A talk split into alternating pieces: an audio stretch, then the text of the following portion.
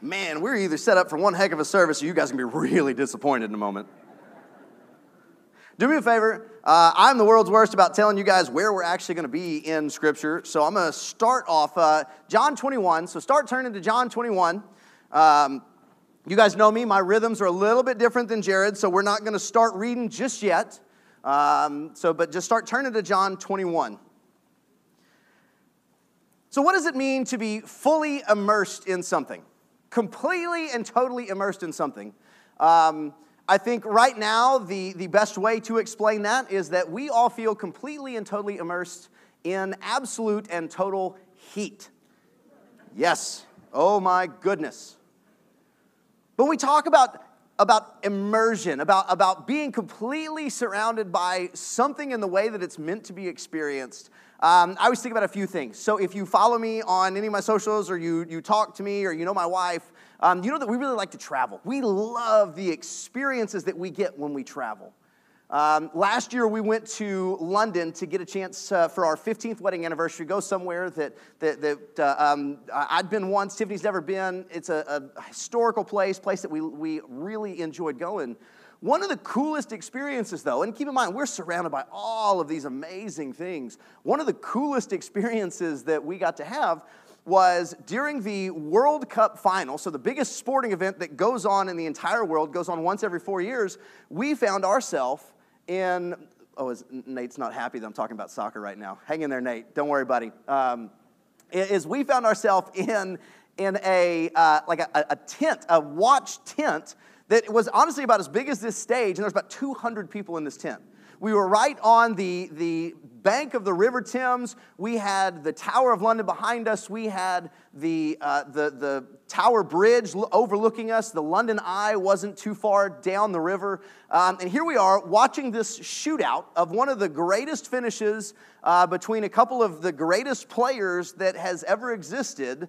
Um, with 200 people that are just going absolutely bonkers in this tent. It was a really cool cultural experience, something that we don't often experience here, but we go and we're around 200 locals that are, that are watching us in a tent. They're yelling, they're screaming, there's TVs. It was so much fun to have the chance to experience that. You know, another, another moment of total immersion that I've experienced is when I went to Cairo. There, there's, there's a lot of, of, cool things, there's a lot of touristy things. Um, I got to see a whole lot of those touristy things. I did learn how to say no in Arabic la, um, because when you go to the, the Great Pyramids, everyone is trying to sell you something. So you have to say la a lot. And you have to mean it. You can't say la. No, no, no, no. La, right? And I still wound up spending all of my money. Anyway, but one of the most immersive things was after all of the things I was there to do were done, I went with some friends to downtown Cairo. There was no touristy things. There, there weren't Americanized shops. There, it was, it was, it was a, a bazaar and B A Z A A R, not bizarre, but bazaar, like a, like a area, shop area. Sorry. Um, but there was, there was open air markets and, and open air cafes. I ate something that to this day I still don't know what it is. Uh, but the sights and the sounds, the smells and the looks, like it was all the way that when you're there and you're experiencing culture, you're experiencing culture the way that the people around you are experiencing it. Very same thing happens like on mission trips, happens in church camps. Church camps, they take a whole bunch of kids out into the middle of nowhere. Saying it like that sounds weird. Anyway, take them to a church campsite and, and, and they go, and for a week they are surrounded by what it looks like to be in a culture that is completely seeking after Jesus. The music, the messages, the, the activities, everything is directed at trying to show students and kids what does it mean to be surrounded by a culture that seeks after Christ in everything that you do? And, and, and so, as we look at this, we ask ourselves are we completely immersed in the love of God? Do we know what being completely immersed in the love of God means. See, the interesting thing is, is there's a little bit of a problem with the way in which we experience love. The way in which we experience love is a problem because we live in a broken world. We are shown love by broken people, and we, as a broken person, receive love. That means that we will have our heart broken. That means that there will be struggles. That means that people will go back on things that they say. That means there will be situations that we can't control that completely break us down. Sometimes it means that me as a broken person will interpret love from other people in a broken fashion. I am, I am a, a, a, a, amalgamation of my past and of uh, my struggles and of my problems on top of all of the good things that come with that. And so there are times when I don't even recognize well the love that I'm being shown. Now, don't get me wrong, we get glimpses into amazing moments of love. We get, um, we get uh, the ability to experience love in ways that maybe we never would in another way. We, we are impacted and we are cared for in congregations and in families and, and in friend groups. But are we truly immersed in the love that God is continuing to pour out on us? So in Matthew, Mark, and Luke, the call from Jesus to Peter happens when Peter is with his boat. In one of them, he's in his boat actively fishing, the other two, he is with his boat. Jesus calls, Peter leaves everything, drops them right there where he is, and follows Jesus. After three years, some amazing things an arrest, a horrific death, and a resurrection we see Peter back in his boat here in John 21. So do me a favor, let's stand as we start reading in verse 4. It says this Early in the morning, Jesus stood on the shore, but the disciples did not realize that it was Jesus. He called out to them, Friends, haven't you any fish? No, they answered. He said, Throw your net on the right side of the boat, and you will find some. When they did, they were unable to haul the net in because of the large number of fish. Father, once again, we come to you and we thank you for this day. We thank you so much for your words. Mold our hearts and our minds in this moment. In Christ's name we pray. Amen. Have a seat. So Peter is back in his boat. He's back where he was uh, in, in, in a parallel fashion. Jesus calls him out of his boat once. We see now he is back in his boat again as we lead into Jesus' restoration of Peter. And so the question that I pose to you is what keeps us back in our boats? What, what keeps us back in the habits and the life that we were called out of? Why do we retreat away from the love and the life so often that God is calling us to? See, it's often our own condemnation of ourselves, our own condemnation of our action, our own unwillingness to fully receive the forgiveness and the love that, that God offers because of our expectations, because of the way in which we measure ourselves rather than God's love. We run back to exactly what He has called us out of because it feels comfortable, because it feels safe and unexposed. We feel protected because we're used to the surroundings that we have around us. And so, like an ostrich that, when faced with danger, puts its head in the dirt, or like my Great Pyrenees sugar that's 90 pounds and comes up to about your waist on all fours, she hides under the table because that's the only thing big enough for her to hide under. We think that we are protected, we think that we are hiding when we are completely exposed to the world and exposed to God. So we close our eyes and we hide our sheer, excuse me, hide our fear, our shame, and our embarrassment. We keep running back to our boats, not because God sends us there, not because God is the one who says, Oh, hey, by the way, uh, you have done this, do not pass go, do not collect $200, take 10 steps back and go back here where it is that I first called you from and figure it out and get better when you make your way back this time. We go back to our boat because we are so unwilling to experience the full love and forgiveness that God has for us that we hold on to our own failure, our own sin, and our own measures of ourself. 1 John 1 9 says, If we confess our sins, he is faithful and just and will forgive our sins and purify us from all unrighteousness. So if God is faithful and just to forgive when we confess, Why is it then that we so often are either slow to confess or even unwilling to confess? Why is it that when He is the one who is trying to shower grace upon us, that we are the one that wants to hold that failure so near and dear to ourselves, allowing our condemnation of ourselves to prevent us from experiencing love on God's terms and being fully immersed in His love? Psalm 3 3 says, But you, Lord, are my shield around me, my glory, the one who lifts my head. Now, you guys know me. I have an athletic background. I do my best to avoid constantly telling you sports illustrations because I know not everyone has the same fascination that I do.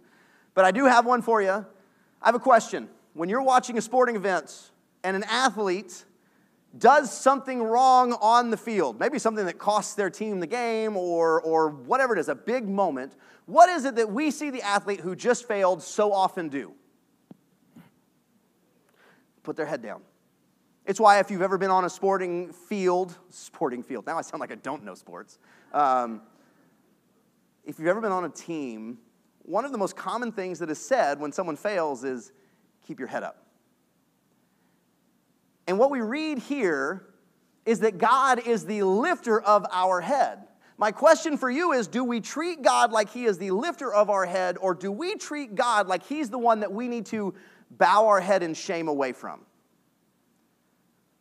See, I think so often what happens is we understand the holiness of God. You and I have talked several times before about the fact that we have to hold both the holiness and the love of God in high esteem. We can't go one or the other.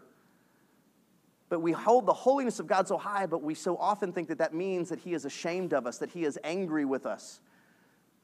We hide our eyes from Him because we think He's the one that's hiding His eyes from us when really He's the one who's telling us to keep our head up.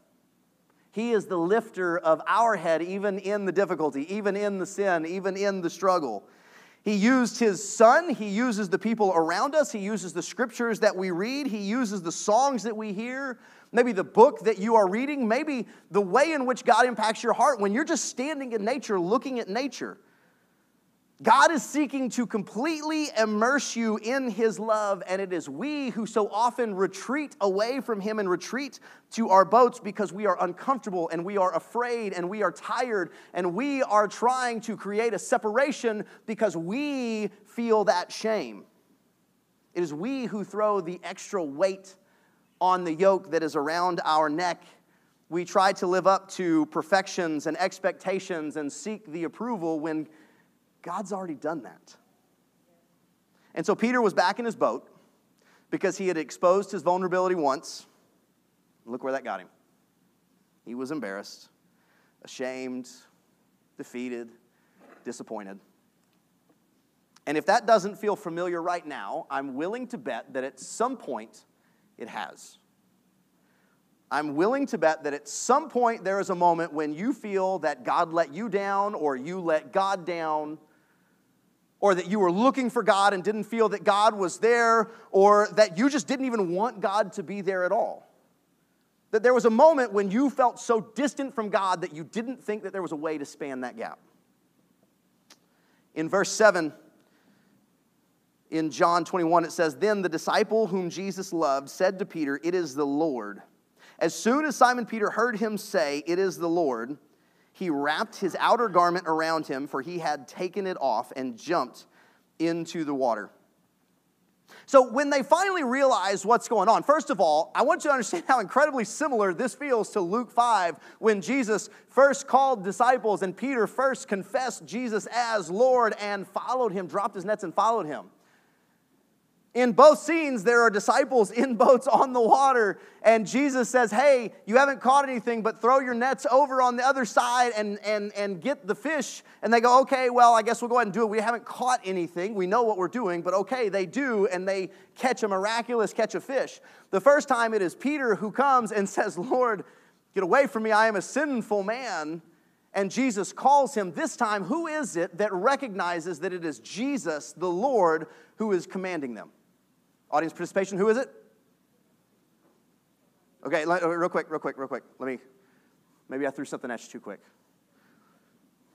in the book of John, the disciple whom Jesus loved is John. John, there we go. Thank you, Chris, my man. John is the one who recognizes this. It's not Peter. So, after three years of being at the forefront of exclamations and actions, ex, excuse me, actions, exclamations, proclamations, and confessions, Peter is no longer the one who sees Jesus at work around him. Rather, it's John. And the interesting thing about John is John is the only disciple that we have definitive proof that he was there at the cross, that he did not fall away and retreat out of fear, out of shame, out of whatever it is. We know that, that John was there as Jesus was on the cross. John didn't fall away as Peter had.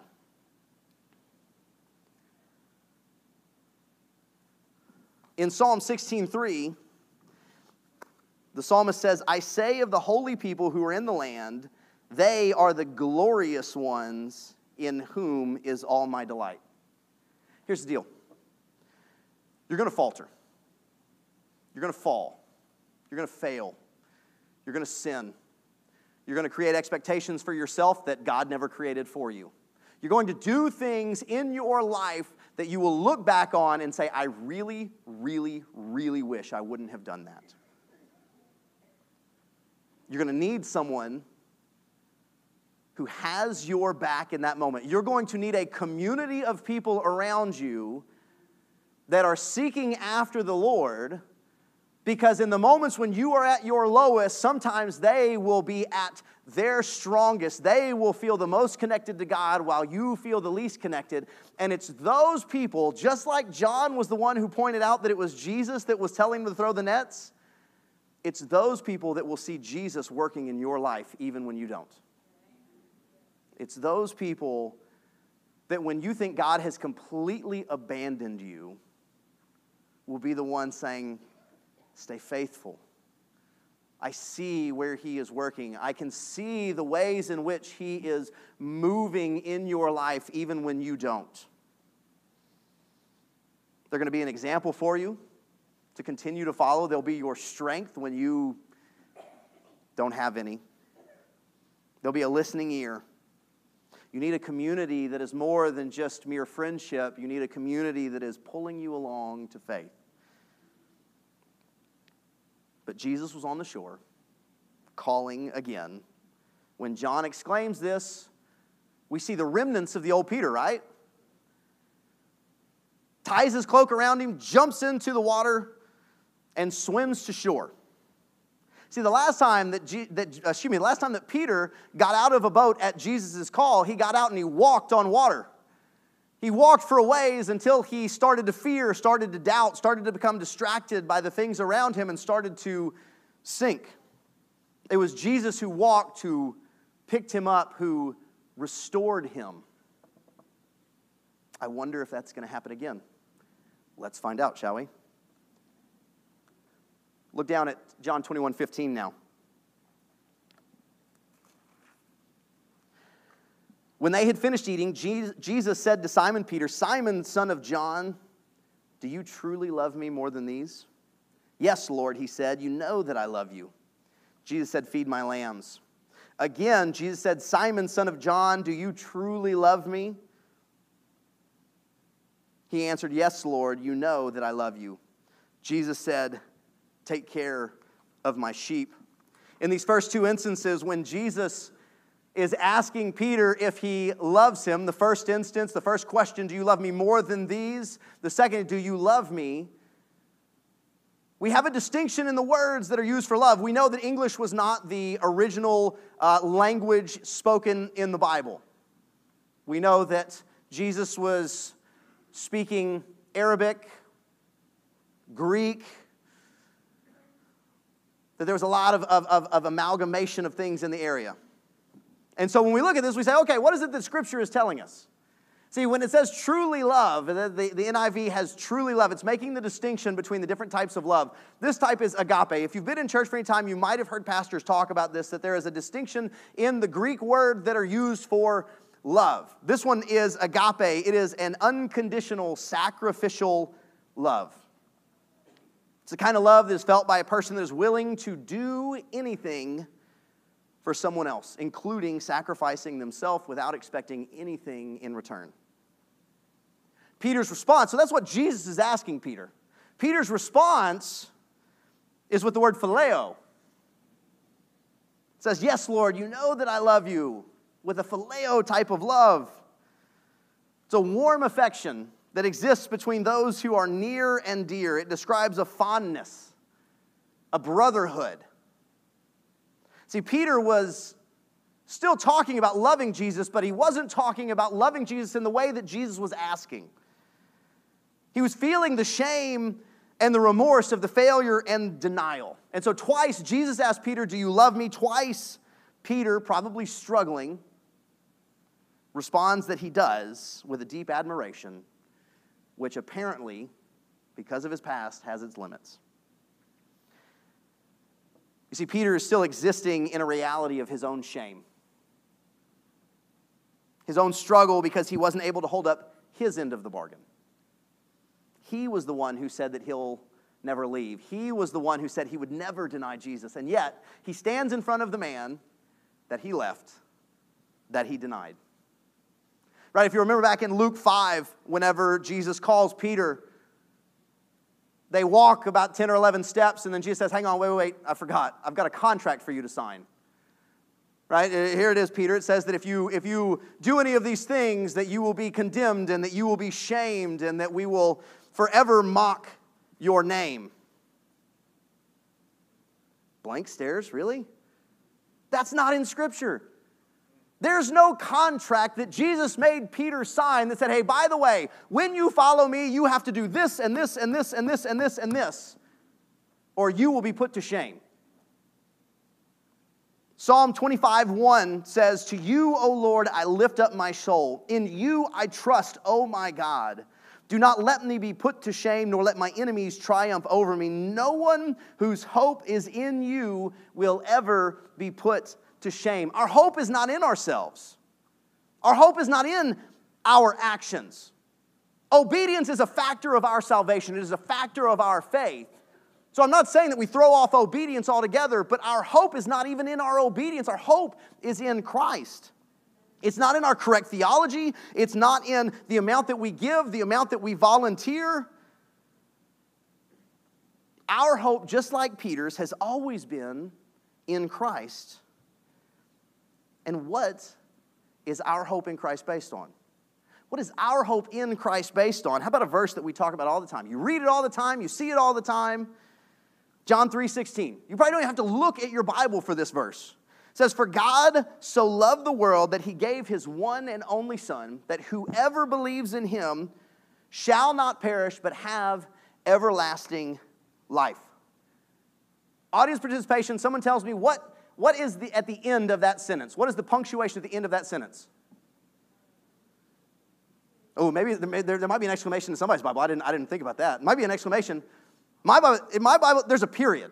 So, so either way, if it's an exclamation mark or if it's a period, it is the end of that sentence. It is not a clause, there is nothing that follows it. It does not say, For God so loved the world that he gave his one and only Son, that whoever believes in him shall not perish, but have eternal life, as long as you continue to make sure that you don't fail, you don't sin, you don't fall into some of the habits that you have fallen into before. Again, don't hear me saying it's okay to do whatever you want. But our hope and our salvation and God's love is not based on you earning it. It's based on God, on Jesus. If there was if this was a clause, it would be the most used clause in the history of clauses because we continue to struggle and sin. But we're not going to stop in 16. Continue on in 17. For God did not send his Son into the world to condemn the world, but to save the world through him. Whoever believes in him is not condemned, but whoever does not believe stands condemned already because they have not believed in the name of God's one and only Son. Hey, the reason that he didn't come to condemn is because we were already condemned. He came as salvation because that was the only option that we possibly had. He didn't come to condemn because we were already condemned. See, I think we feel a lot more comfortable at times thinking that Jesus lines us up on the fence and goes, yes, yes, no, yes, no, no, yes, no. We feel comfortable with that because we think that there is a way in which we use our goodness, we use our righteousness to make sure that we are earning our salvation.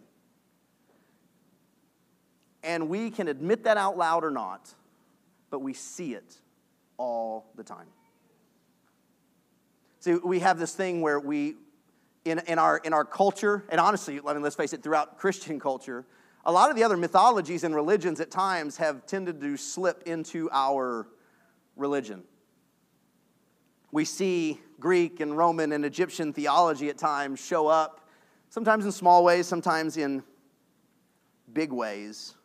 But I think the reason that that becomes so tempting is because those theologies and mythologies were thought up by people who they're human. They think like us. It makes way more sense. It makes, it makes way more sense to be able to say that I can blame a judge for being unjust, that I bring all of my goodness to you and I lay it at your feet and say, Look at how good I have been. And when he judges me, because I did not believe in the love that he had and in the, the need that I have for him, I can say it's his fault. It's easier for me to bring my goodness and lay it at his feet and say, Look at how awesome I am, than to trust in the need for a Savior and salvation. Doesn't mean that we don't seek obedience, and it doesn't mean that we don't practice repentance. But it does mean that we constantly recognize that the reason Jesus came was because God wanted to save us, and that was his solution number 1A. You know, we, we, we talk about it, talked about God being the lifter of our head as opposed to the one in which requires shame. Think about this God wasn't reluctant in sending Christ. He wasn't watching humanity going, oh, they're going to force me to do this. Those idiots, I can't believe it. God looked at Jesus and said, Go get them. You are my way, my flesh and blood example, because it's the only way that they're going to be able to understand this of how much I love them, how much I care for them. That I would love them and I would sacrifice even when they don't deserve it even when they can't possibly earn this. That, that we are, God, excuse me, God was not reluctant in sending Christ, but we are so often ashamed of our sin, as we rightly should be, but we are willing to hold that against ourselves in that we won't rely on the amazing, the astounding, the abounding love of God, but rather we rely on our ability to do enough things right to make it all okay again? Do you really believe that God looked at humanity and begrudgingly said, Oh, well, I guess I have no other choice? No, He's God. Contrary once again to popular belief, here comes that mythology thing again. God doesn't need us. My prayers don't give God power. God created me and loves me. He didn't need to send Jesus to make sure that he could retain whatever it is that he has going on. He was whole and complete in himself before he created humanity and created us because he loves us completely. Verse 18 says, We are not condemned by Jesus, but we are condemned by our own unbelief. Let me ask you this Do you believe rightly about how God loves you? Verse 17 in, 20, in, verse, in chapter 21 of John, the third time he said to him, Simon, son of John, do you love me? Notice he doesn't say truly love in an English version. Now he's using phileo. Peter was hurt because Jesus asked him the third time, Do you love me? He said, Lord, you know all things. You know that I love you. Jesus said, Feed my sheep. See, this time the words match. Jesus uses phileo, Peter uses phileo and something hurt even more inside of Peter. We see that obviously the third time hurts him. He knows that maybe I say knows. Uh, he, he is reminded probably of the fact that this was the third time, and he was reminded that three times he denied Jesus when he said he wasn't going to. Maybe the way in which Jesus changed up the language or the expression, the way in which he was asking Peter. Peter now realizes the change and is hurt by the change. The parallel of three and three was difficult, the changing of the words was difficult. But think about this Peter was hurt, but this is Jesus once again restoring what was broken, finding what was lost, pulling a doubting and fearful Peter from the water and asking him why he doubted in the first place. This is what Jesus does. This is how Jesus loves us and cares for us. Jesus was telling Peter that it's not your job to unconditionally love in a way that you as a human actually aren't possible. Like you don't have the ability. That's my job. That's why I'm here. Your, your, your, your job is to experience my love, is to abide in my love, to be immersed in my love, even in the difficulties, even in the failures, even when you do slip. That I am the one that forgives, I am the one that covers, I am the one that gives righteousness. Even when you want nothing more than to cover your face and run and hide in shame, I am still the lifter of your head. So I'm going to close with Psalm 51. David was a man who could retreat to his righteousness. He could retreat to his desire for God's heart. He could retreat to his prowess, to all the things that he had done in his life.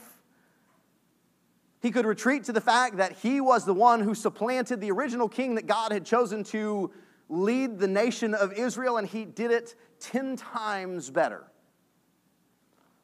And instead, after his most massive and notable failure, one in which I don't know if anyone in this room even has the ability to pull something like this off, he says this Have mercy on me, O God, according to your unfailing love. According to your great compassion, blot out my transgressions. Wash away all my iniquity and cleanse me from my sin, for I know my transgression and my sin is always before me.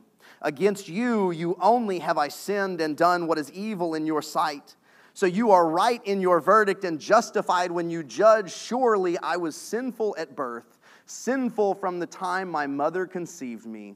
Yet you desired faithfulness even in the womb. You taught me wisdom in the secret place. Cleanse me with hyssop, and I will be whiter than snow. Excuse me, cleanse me with hyssop, and I will be clean. Wash me, and I will be whiter than snow. David, in the midst of his most tragic failure, seeks after God's forgiveness, not because of his own righteousness, not because of his ability to do things right, to do things well, not because of anything other than God's love for him. In Philippians 3 8 and 9, we see Paul. Paul lists out previously all of the things that he has done, all the, excuse me, all the, the, uh, the uh, accolades that he has, all the education. he says, all of that is rubbish compared to knowing Christ. It's all rubbish compared to experiencing Christ daily. And so the question that we conclude with is Are you immersed in the love of God, or are you retreating to your boat out of shame, out of fear, out of whatever it is?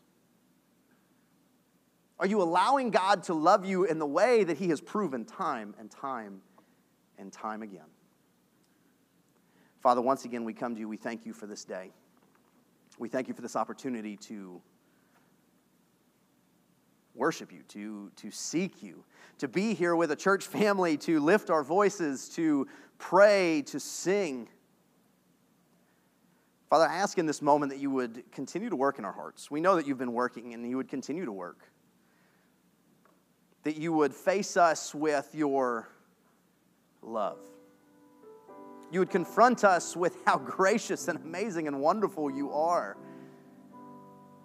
That we wouldn't pull ourselves back, we wouldn't withhold parts of ourself, parts of our heart, parts of our mind, Father, but rather we would give it completely to you, knowing that not only do you forgive and love, but you transform in the midst of all that. Father, we thank you so much for this time. And I ask that you would speak to our hearts. In Jesus' name I pray. Amen. I'll be down here at the front as we respond, whatever response looks like. Maybe it's standing and singing, maybe it's sitting and kneeling and praying, grabbing a friend, confessing, talking, crying, however it is. I ask that you would respond as we, as we sing.